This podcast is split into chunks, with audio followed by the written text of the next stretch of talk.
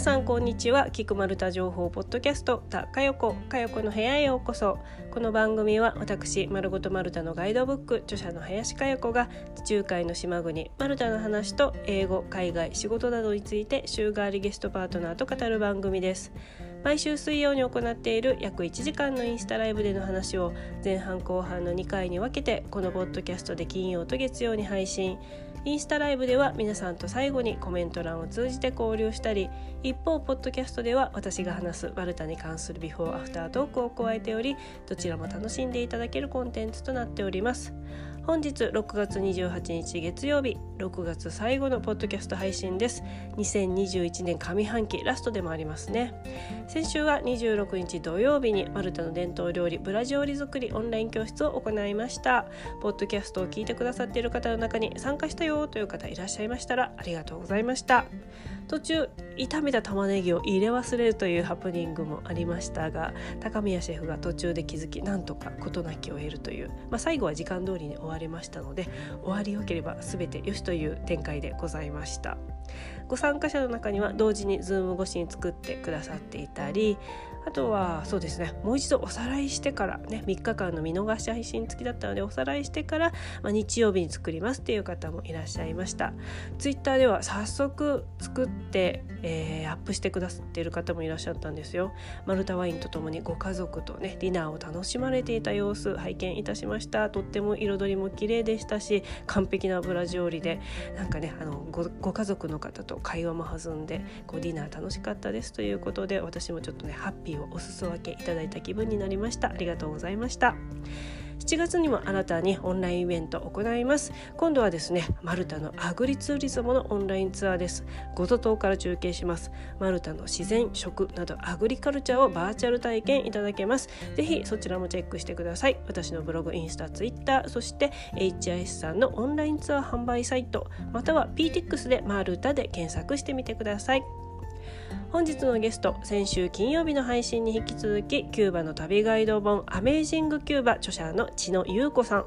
千野さんが現在お住まいのクロアチアから中継しております。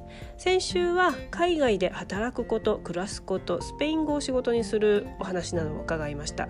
今回のトークは千野さんがお住まいのクロアチアそして前に住んでいたキューバのお話をたっぷり伺います。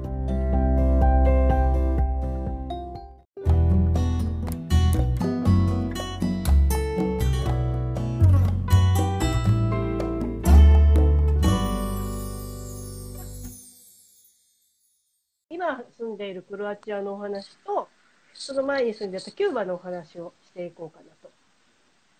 でね、あの、インスタのね、あ、ありがとう。後ろに皆さん見えてるの、クロアチアの風景、ザグレブの教会でございます。あ、ね、あの、クロアチアって宗教、キリスト教なんだよね。マルタと一緒だね。そうね、基本的にはカトリック。もちろん少数のいろんな宗教の方いらっしゃるみたいです。うん、主にはカトリックの教徒。うん、うん、うん。なんかね、あの、インスタのストーリーで、皆さんにアンケート取ったんですよ。はい。あの、クロアチアとキューバって聞いて、思い浮かぶものとかイメージするものは、うんっていうふうに聞いたので、ちょっとお伝えしますと、うん。まずクロアチア、やはり出てきました。紅の豚、魔女の宅急便、私ももう一番に思い浮かぶ。ですです。うん。で、あとね、あ、ミステリアスな国っていうふうん。うん。あと、地中海の宝石、地中海の真珠。地中海の宝石はあのマルマルタもなんですけど、私のあの本にも書いてるんですけど。クロアチアはだからアドリア海の真珠と言われてますね。そうね、でもなんかね、うんネットで調べたら、なんか地中海の宝真珠っていう風に書かれてる説もあって、素晴らしい一応ね、広げアドリアて。海うん。でね、私ね、あの、マルタは地中海の宝石って言われてて、で、えっ、と、クロアチアはアドリア海の真珠。そして、千野さんが前住んでたキューバはカリブ海の真珠って、もうね、真真珠宝石真珠つながり。うわっそうさ。なんだけれども、私ね、その地中海とアドリア海って、うん。どこが区切りなんだろうってちょっと思って調べたのよ。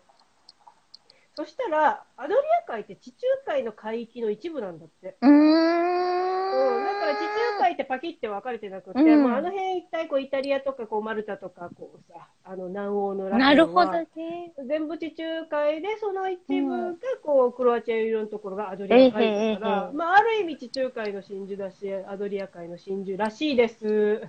白いね。であともう一個ね、クロアチアのイメージ。あの、GOT ロケ地ってあったからさ、GOT、私、GT、え、ああれでしょ？あの、もうね、私もこっち来て覚えた。私も分かった。あの、反町いないよ。あちょっと言わないで、答え言わないで。私ね、え、反町ロケに来たの ?GT はそんなさ、世界に羽ばたくドラマだったみたいなさ、もうポイズンしか出てこなくて。ボーイズ、高校だよ、高校。だからさ、GTO の間違いかなと思ったら、いや、うんそんなさ、世界を股にかけるようなドラマじゃなかったじゃんと思って、そんな反町松島菜々子来ないよなと思ったら、ねあゲームオブスローンズだと思って。その通りでございます。いや、私はさ、あ、よかった、調べてと思って。G、GTO で通すところだったわ。それが GTO クロアチアとか調べても絶対出ないよね、検ちょっとびっくりしちゃった。索。え、そうね結構使われてんの？あのね、なんかすっごい使われてるみたい。あの、ツアーがいっぱいある。その、へえ。ここの、ここのクロアチアの、どこ、ん全域、いや、手首から下、ドゥブルブニクにかけてかな。え、じゃあザグレブ以外ってこと？多分、ザグレブ多分ない。えー、そうなんだね。うん。え実はさ、マルタも、うんあのーロケ地なのよ。ゲームオブスローンズ。そうなの。やっぱじゃあ似てるんだね。そう思ったのよ、私も。あやっぱ似てるからこそで同じところで使えるみたいな街並みの感じとかね、と思って。見てないけどね。う。うんん。いや、昔はやっぱりさ、こう、アドリア海からこう、泳いで渡ってさ、こう、うん来てる民族とかいたんじゃないとか思うよ、私。いや、でも実際あったんだろうねって思う。ねねそしてですね、キューバのイメージはというと、えー綺麗な海。クロアチアもだけれども、キューバね、カリブ海行きたい、私。キャリブ海、ハバナビーチないけど、みたいな。あとですね、これ、た千代さんだと知ってるかな、ブエナビスタソシアルクラブ。へえ、あ、まあ一番有名かもね、キューバといえば。映画、映画のね。映画。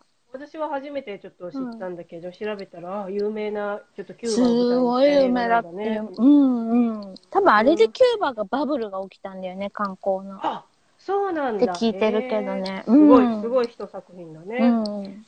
あとは明るい社会社会主義国家、うんキューバ危機、キューバリブレ。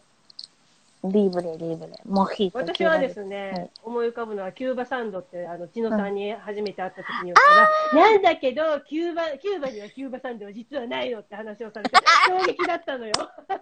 嫌なやつなんか私。いや、あのさ、三つ星シェフってあの映画分めっちゃキューバサンド食べたいと思った人多いと思うの。それで私も、キューバサンド食べにキューバ行きたいと思って、千野さんに言ったら、キューバにはキューバサンドないよって教えてもらってよかったって行くところだったもん。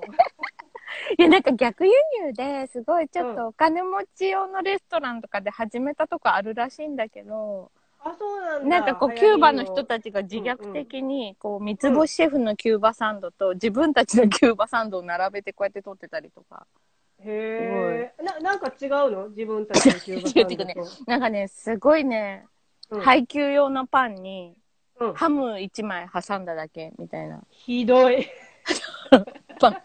ほんと、頑張ってるよ、みんな現地で生きて。頑張って、生きていこうとしチーてるんだね。ズ焼いて挟んでないけどね、みたいな。もうあの、バターを、バターをたっぷり染み込ませて、ジューってこうやバってねターどんだけ見つけんの大変かみたいな、キューバ。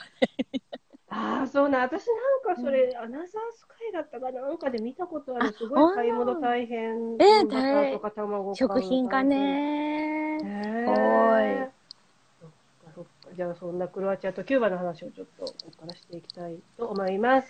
えまず、今住んでる、はあ、なんで食べて 大丈夫？疲れちゃった。暑いうん大丈夫大丈夫ね、大緊張するっていうか熱中症になならないように。あ、全然平気平気。うんうんで今住んでるクロアチアなんだけれども、現在どんなお仕事をしているかというの皆さんちょっと気になると思うので、どうしよう。あ、ほぼ無職です、でも。いやいいと思います。今回はあの、夫の仕事の赴任だったので、あ、そうだね。多分私はそこ言わないと、な、なんで、あそっかそっかキューバ大使館からクロアチア行ったのみたいな。またふわ、ふわーっとしたな、みたいな感じで。も うなんか私の人生もう一つとっちらかっちゃったんですけど、うん。うん。まあね、自分の仕事とか興味ではずっと中南米回ってて、で、まあ、夫と結婚して、夫の勤め先というか、ね、がうん。クロアチアになったので、うん。あそうあの転勤で、そう転勤だねに移住となったんだね。ちょっと最初びっくりしなかった。え、スペイン語使えない、みたいな。クロアチア語。あ、ヨーロッパ来たよっしゃみたいな感じで。あ何にも考えないでスペインに近づいた。なんかちょっとすごろくの駒が進んだみたいな。でもなんか進んだ途端全部止まったみたいな。うん。そっかそっか。まあよかったいやいや、こっから、こっからまた進うん、むあ、でもすごい良かったの、この丸2年間が、本当にこう人生のなぎ。うん。初めて全部エンジン止めた感じで、ああ、40年生きてきて。忙しいっていうかなんだろうね、私なんか多分、さあ、特質でもある、本当目隠ししたままさ、ずっと全力疾走してるような人生だったから、やっとなんか、止まってこう目隠し外したらヨーロッパ行って、え、ここ、ああ、みたいな。あ クロアチアみたいな。やっと、やっ。そうだね、ノープレッシャーっていうのを初めて味わえたかな。すごい安心してくらい。あの、もちろん今ね、世界的に大変な状況ではあるんだけど、個人的には、うんうん、なんか今まで背負ってたわけのわかんないプレッシャーは全部うんうん。なくなった感じではあるんだよね。何も関係ない国来ちゃったから。うんうんうんさっき話したさ、その、大使館の仕事を受け、うん。1週間で受けて、うん。で受かって1ヶ月でキューバ行って、もうそこからもうわーってもう全力疾走目隠しして、うん。できたから、やっぱりさ、こうもう走り、走り続けるしかない、止ま、止まそうだれないみたいね。なのがあったから、本当必死だったよね、うん。きっとね。本当に本当に。えじゃあ、クロアチアでちょっとゆったりできてよかったね。そうだね。で、なんかポツポツ丸2年過ぎてからね、こうやってお声をかけてもらう機会が、なぜか急にまた増えたから、うんうんああ、なんかよかったなって。うんうん。うんじゃあ今はさっき言ってた、えっ、と、通訳、なんかオンライン通訳のね、なんか今、ちょっと。あね、修行ですけど。ね、全然まだ、うん。その、ペイしてもらう状態ではないけど、いや、でもオンライン通訳ってここのコロナになったからこそ、そうだね。多分ねオンライン注目の仕事だよ。あ、そうね、オンライン通訳と、やっぱね、今、急増種、多分、求人とか見てて思うのが字幕翻訳だね。ほら、ね、フリとか、英語の人たちはね、フリー、プライム、フール。はいはい。もうとにかく今字幕翻訳足りてないらしいから入り時ですよ。でも今サービスとかのね。そうそう、ちょっとレベル低くてもた雇ってもらえるんじゃないかな、今だとってぐらい。わかる。私もね、あの、うんリンクトインってさ、あの、あはいはいあるじゃん。うん。あれに登録してんだけど、めっちゃ来るよ。なんかあの、うんジャパニーズトランスレーターとか、なんかこう、 Japanese English と。ありがたいようんね、英語。いやー、すごいよねえじゃあ今はそのオンライン通訳のうん修行をしつつ、あとはね、あの本出したから、このライターとしてあもね、、そうですね。ちょこちょこお仕うん事もらった書きり物のお仕事もして。して。うんいや、なんか、ね、時代にぴったり合ってるよね。このコロナになったからこそ場所どこでも働けて、こう逆にクロアチアから日本のお仕事をしたりとかね。うんうんでも本当に、日本が一気に底上げされたよね、そのあオンライン環境が。あーリモートワークとか。うん、リモートワークって実はこれまで外国の人とはややるというかさ、ミーティングしたりさ、うんうん。結構ずっともう5年ぐらい前からズームも使ってたんだけど、一気に日本人がこわかる。う、そうだよね。わかる。私もね、えっとね、本出した後、2018年とか、お友達、お友達ね。ハバ、ハバナって書かれて。聖子ちゃんはねキューバうんの日本人代表だよ、ほんと。えー、すごい、はじめまして。キューバに行く日本人がす全てお世話になる石井聖子だよ。ああ、素晴らしい。あのーじゃあ、私のインスタライブでいつも出てくださってる、ゴゾト、マルタのゴゾト在住の20年の宮原明子さんっていらっしゃるんだけど、もうその方みたいな感じなのぽいもうもうあの、みんなが頼る姉さんみたいな。みんながね、大好き石井聖子でね。うんいらっしゃるのよね。やっぱそういうこう、頼りになるね、お姉さんっていうことね。ありがたいよね、そういう存在の方って。本当に。うん、まあいい何は、何話してなんたっけ？で外したっけやだよ、ライブだよ、これ。ちょっと何かいい話をしようと思ったら、何ちょっと皆さん、私何話してたちょっと思い出させて。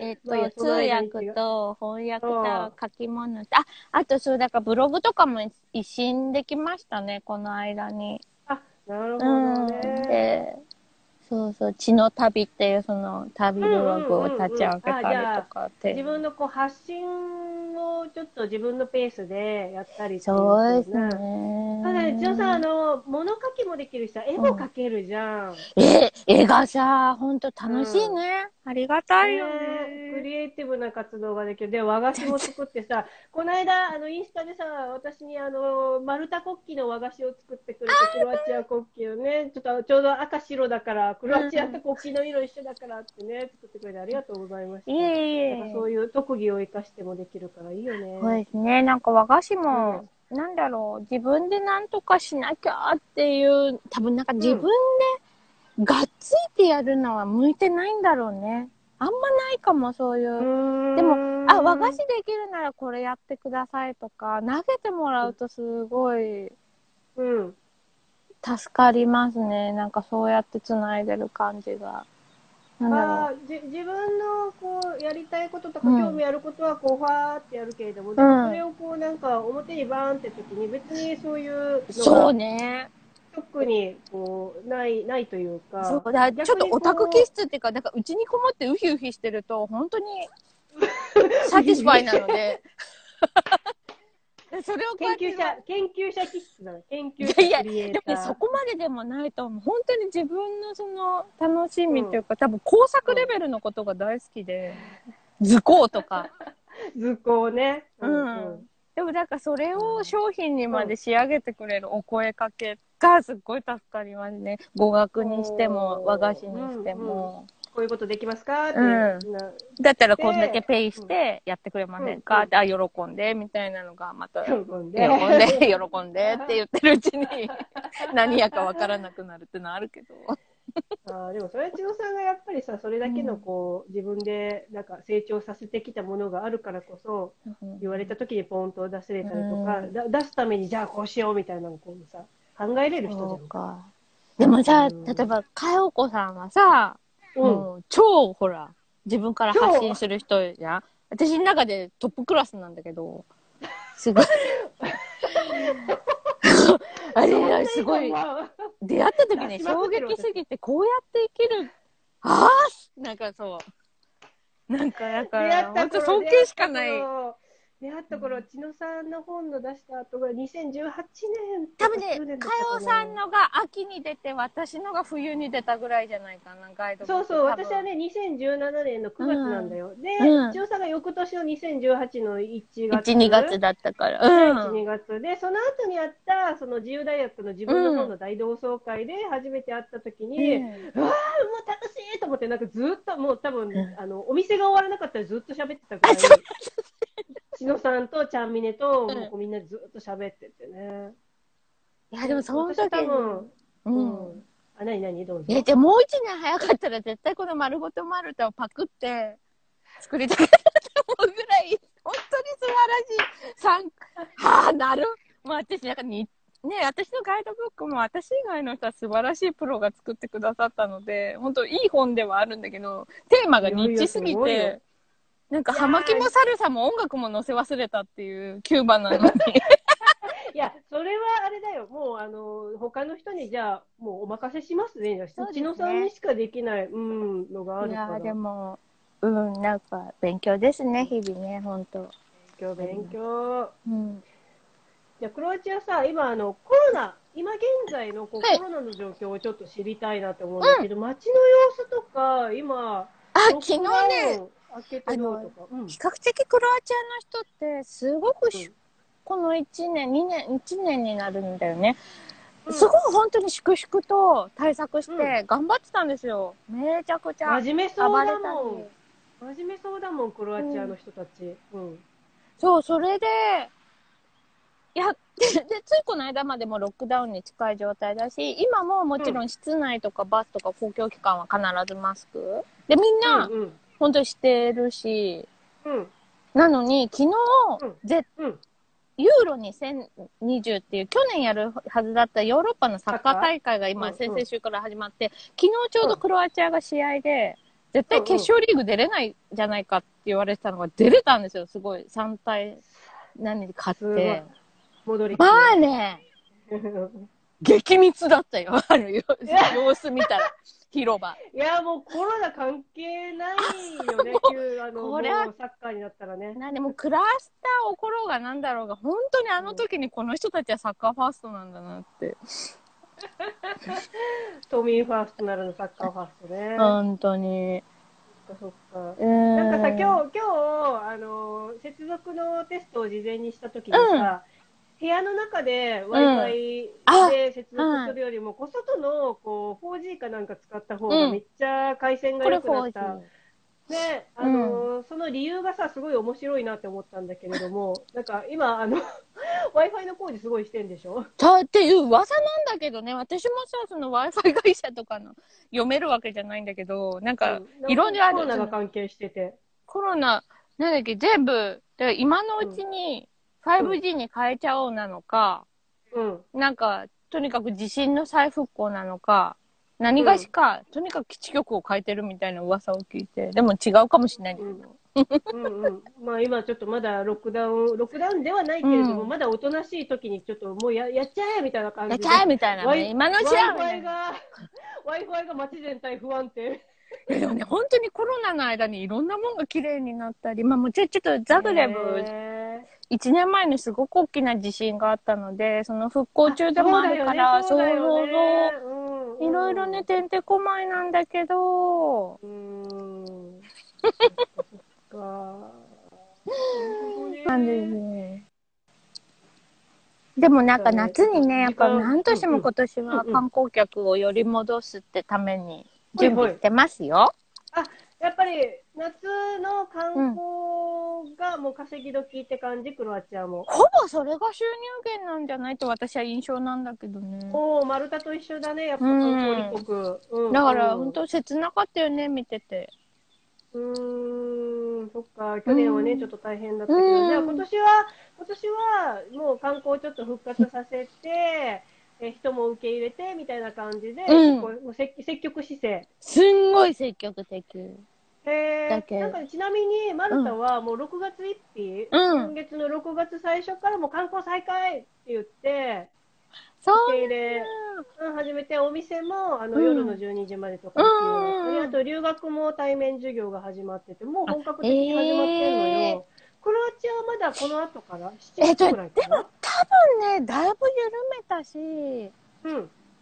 なんか今、私もちょっと EU の情報、自分がさ、出ることばっか考えてるからあれなんだけど、なんかこう、EU がワクチンパスポートとか用意してて、はいはい。そルのシステムがうんまださ、数カ国しか準備できてないのに、クロアチアかなりうん。トップスピードで準備できたらしくて、もう、へえ、すごい。OK ですみたいな、うち、オッケーワクチン打った人何でも来いみたいなのは早かった。すっごい早かった。だから、へえ、やる気だね。やる気だね、満々だね、と思って。う。うんん。どう外国ってそういうとこさ、こう、なんか普段のんびりだけど、もうやるってなったら、あーみたいな。早いねやればできるじゃんみたいなね。あるよね、マルタも一緒だわ、そこ。でもマルタもクロアチアもちょっと小規模の国だから余計できるのかもしれないね。あ、なんかあの、小回りが効くっていうのうん、何千万人って人口いたらちょっと難しいんだろうけど。うんうんうん、確かに確かに。そしたらね、あの、クロアチアの話ももっと聞きたいんだけれども、ちょっと時間があれなので、キューバの話にちょっと移りたいと思います。なんか猫ちゃんでキューバの聞いてくれてうんご質問が来てます。えっ、と、千野さんのキューバのガイドブックの表紙に猫が2匹写ってますが、ありがとうございます。野良猫が多いのですか？あアメージングキューバ、アメージングキューバの表紙にね、猫ちゃんがこう、あの、店員さんに、あ、ありがとうございます。それね、店員猫さんの下にね、ちょっと、うん、いるの。猫、すっごい可愛いよね、それ。かわいいの。めっちゃ多いです。猫、猫多いの？うん、多い多い。めっちゃ可愛い。けど、あんま触ったことないけど。マルタはこう猫の島みたいな感じでね、なんか結構認知度が高まってきたけど、じゃあキューバも、キューバも猫の島って言っていいの？まあ、猫の島って言えるほどじゃないかもしれない。マルタはちなみにあの嘘か、嘘かまことかなんか人口の3倍猫がいますみたいな感じでちょっと言い切ってるけど。えー、すごい。ニュージーランドみたいいや。嘘か音とかわかんないよって思って。一応言ってるみたいな。な。え言ったもん勝ちだしね。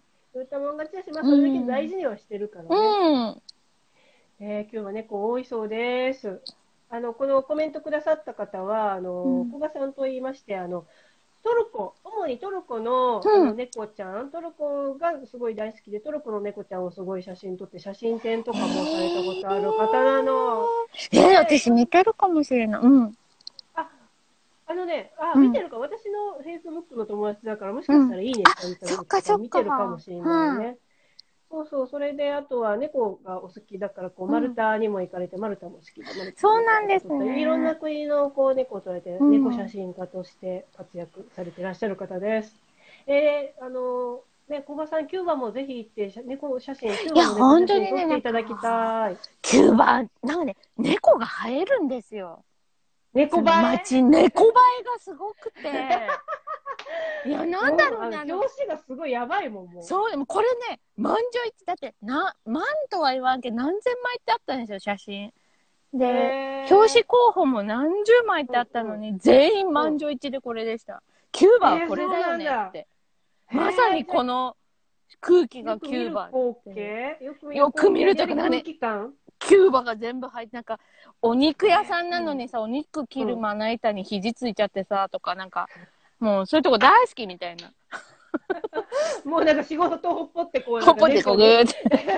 あ、お肉切るとこに肘が、みたい 確かにもうほんとなんかキューバのこう、なんかゆったりした時間の流れがもう伝わってくるな。感じの、そうですね。なんかその、ね例えば後ろストックも全然ないし、お肉ないんだなって思うんだけど、うなんかちょっと、ほんうん。いい空気が流れてるっていうか、なんか、なんか全部がすごいキューバですね。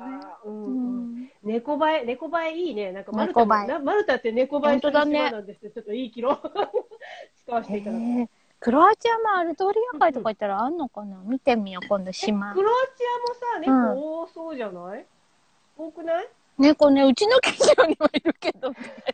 いや、だってさ、あのこの告知出してくれてた写真、インスタとフェイスブックで出してくれてたやつもさ、あそういえばそうだねこの教会にこう猫ちゃん、うん白い猫がいる感じだったから、クロアチアもなんか猫がわんさかいるところなのかな。どうなんだろうね。観光地であんまでも見ないかもうんうんしんない。うん、でもそう猫好きの人がすごい多いのは確かかな。うんうんううんはい。なるほどね。キューバ、キューバどうしようかね。こう、サクッと、なんか、えあのー、キューバこんなとこ良かったよ、おすすめだよ、みキューバたいなポイントとか。キューバ、キューバ、キューバ、キューバ。あ。でも本当、なんだろうね。あの、ダントツで異国感があると思います、今も。今ってどうしてもさ、ネットで情報も得られてしまったり、まあうんね、こうスタバがあったりとかよく言われるけど、こうだんだんちょっとほら、外国が身近になりすぎてきちゃってるとこもあると思うんですけど、うんうんうんうん。異国感、すごいやっぱ、キューバは抜群だと思いますね。うんあ、遠いとこ来たやっって。うん。うん、やっぱり社会主義の、こう、かなとか、で、うんもちろんよくね、時間が止まってるとかも言われますけど、古かったりとか、うんうんうんでもその時間が止まってるってだけじゃなくて、うん。うん、なんか特に日本の人にとってはよく聞く国だと思う。常識も通用しないし、そのうん。旅に出た感はすごいある気が。ああ、ねもう何、何もかも違いすぎて。違う。そう。えでもすごい優しいし、もちろん心情的には近いところとかも全然あるんだけど、うん。なんかびっくりにはいっぱい気がしびっくりね、びっくりね。いろんな意味で。うんうん。うん。なんかね、私ね、キューバ行った人から、行った人、ほとんどの人に、うん。林さん、キューバ行った方がいいですよってすごいマジで？いや、なんでかというと、林さん絶対キューバ好きだと思います。めっちゃマルタと似てますっていうふうに言われるんよ。へえ、や、私、マルタ行かないよ、行った人。あ、そう、うんマルタも行って、キューバも行った人に、うん。なんかね、街の雰囲気、まあ、クロアチアもって私言ったけれども、うん。やっぱなんか建物の感じと、あとそのゆったりした流れと、なんか古き良き時代の日本というか、田舎みたいな感じの雰囲気がすごく、なんかマルタとなんかキューバに行ってたから、絶対林さん、行った方がいいと思う激推しされるの。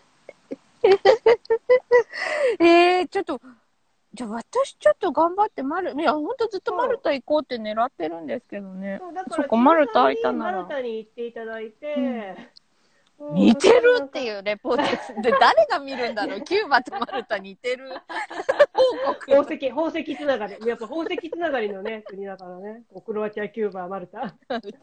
渋い。うん、宝石つながりかつ猫映え。猫映えみたいなですうんいやぜね。ひ行っていただいたら、ちょっとキューバ、マルタ比較、クうんロアチア比較やっていただきたいなと思う。なるほど。ぜひでおすすめです。最後、ちょっと一個、ちょっとご質問をいただいているので、はいこれを読み上げようかな。えっ、と、クロアチアは島々が多い国ですが、もしも行かれていたらおすすめの島ありますか？いや、私も聞きたい。島島どうしようめっちゃあるよね。ちっちゃい島めっちゃあります。みんな島行きます。めっちゃ、めっちゃ島みんなおすすめらしいんです。で、うん。私、どこ行ったら一個しか行ってなくて。大変どこ行ねったの？私はあの、パグ島って言って、パグと、パグ？パグ？パパグ？うん。へーなんか、あのね、スペインのイビサ島みたいに、世界のパリピが集まる、すごいが有名な島あらしいんですけど、もちろん私はクラブには行かネクスず、トイビザ、ネクストイビザって書かれてる。そう、ネクストイビザってよく言われてるらしくて、パーリーピーポーが集まるクロアチア。パリピポーって書いてる。へえ。え、ここなんで行ったの？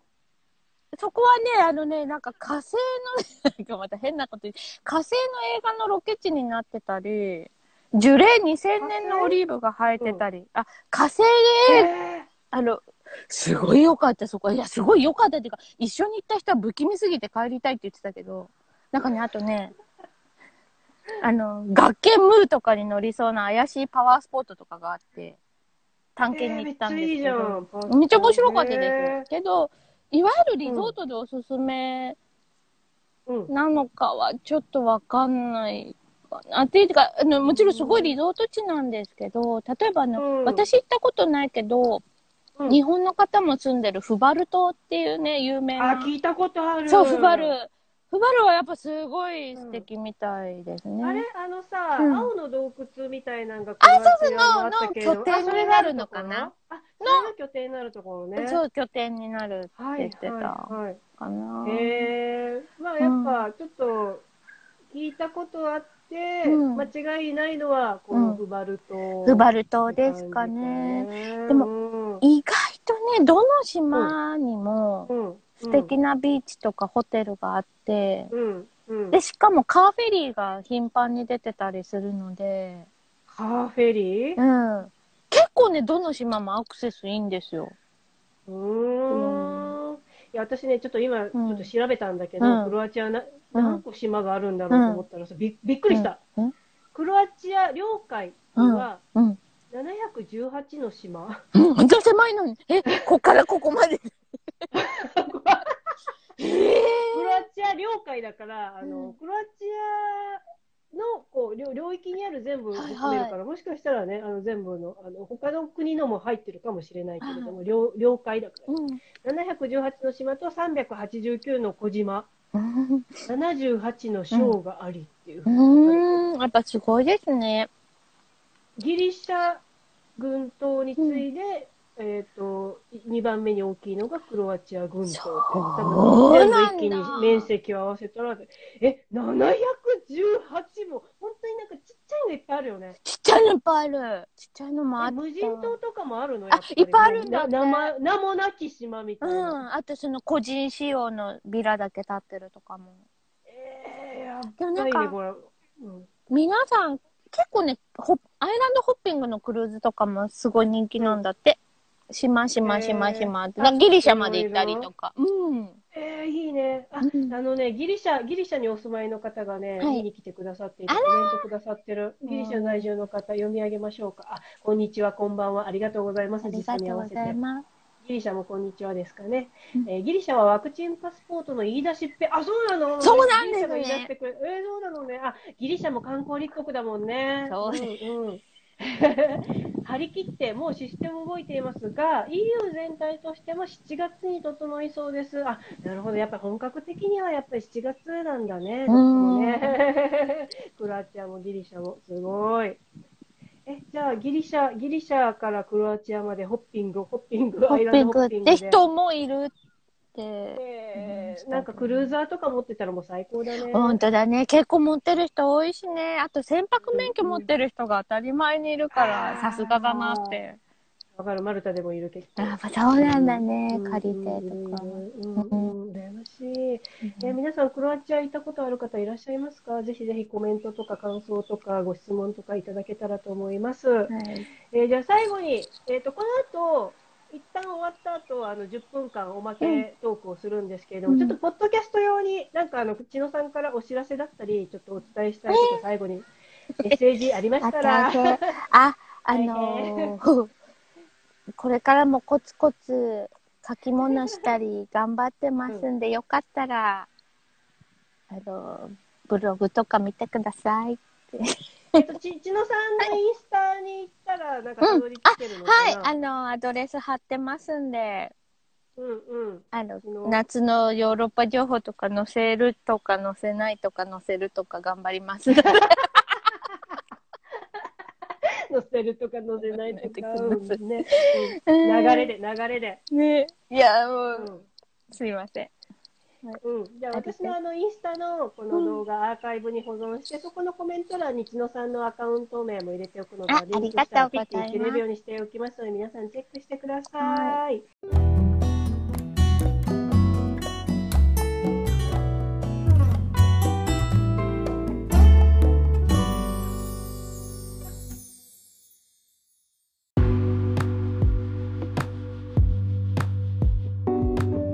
ートークで2021年上半期ラストと申し上げました。ね、6月終わって7月になると下半期後半に入ります。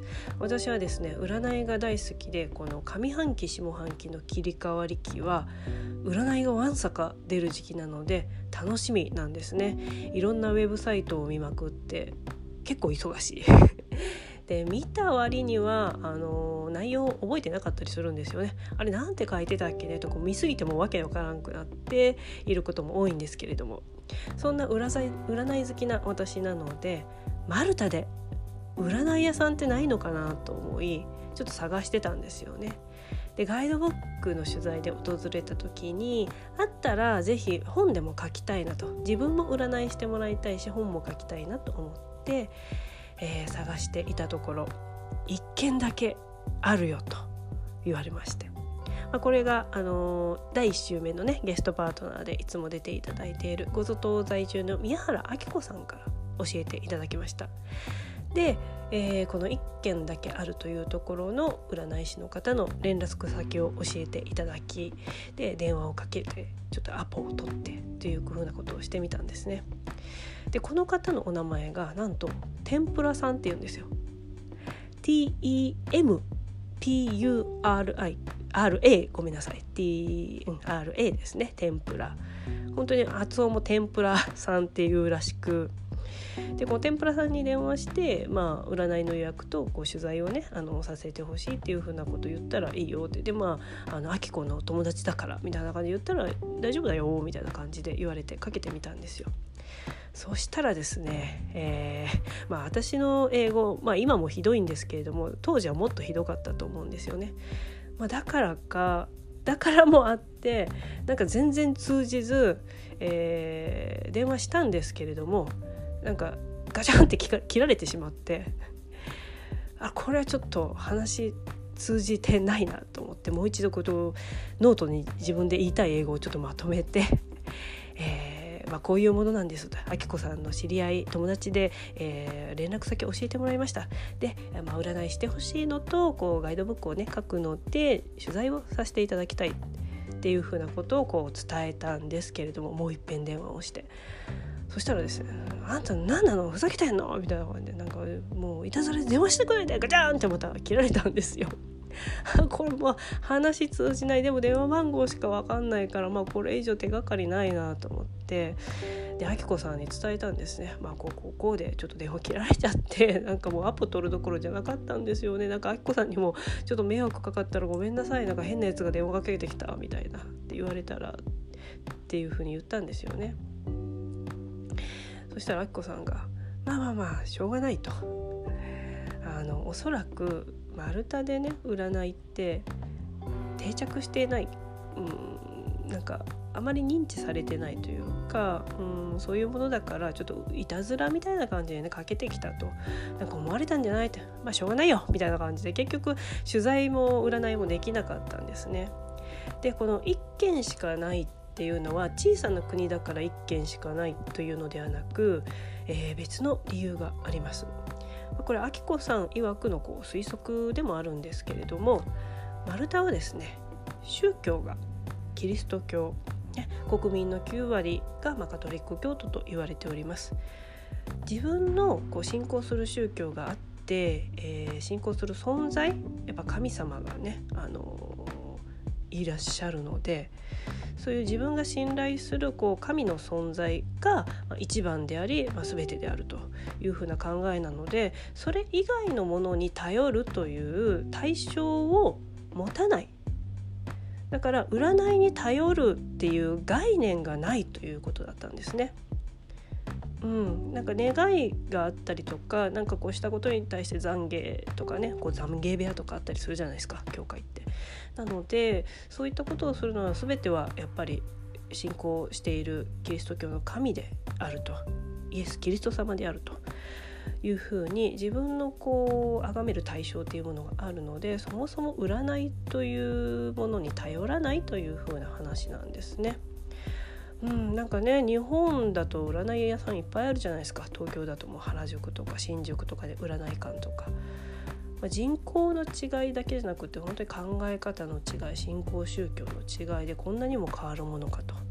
で一方私ロンドンに行った時にはこれもあきこさんに教えていただいて、えロンドンはねあのタロット占い、まあ、他の占いもなんだけれども結構スピリチュアルとかこう魔法学校とかねやっぱ「ハリー・ポッター」の国なので魔法の国なのでそういう占いはもう普通にあるし日常的にみんなするしなんかタロットってなんか本当にこうなんか生活レベルでみんなするよみたいな感じだそうなんですよ。なんでロンドン行ったら本当占い屋さんたくさんあって私はなんか鏡隆二さんが毎年あのロンドンに行ったら必ず訪れるというなんか占いのねなんか冊子を作ってくれるところに行ったのとタロット占いをしてくれるところに行って、まあ、占いをこう満喫して帰ったんですけれども丸太ではそれがちょっとできないのでなんかねまた天ぷらさん以外にできると行ってみたいなその頃にはちょっと英語力もアップさせてあのちゃんとアポをっていけるようにしていきたいなと思っております。皆さんの中にももしねあの海外で占いしたっていう体験いらっしゃったら是非なんかこうあの DM だったりとかなんかね Twitter インスタとかで教えてください。なんか海外の占い面白そうじゃないですか。だしね占いなんだけれども結構英語力試されるからあの英語レッスンにもなるんですよね。なんかこう占いというテーマを題材にしたなんかマンツーマンの英語レッスンみたいな感じが私はロンドンでいたしましたのでもし海外で占い体験したという面白いお話あったらぜひぜひ、えー、DM とかでお送りください。この番組はインスタライブで水曜、ポッドキャストで金曜、月曜に配信。インスタライブのお知らせや皆さんからエピソードを募集するアンケートをインスタのストーリーで行っています。アカウントは、アットマーク、マルタジャーナル360。ぜひフォローしてください。それでは次回もお聴きください。最後はマルタ人がよく使うフレーズでお別れです。See you, ciao ciao!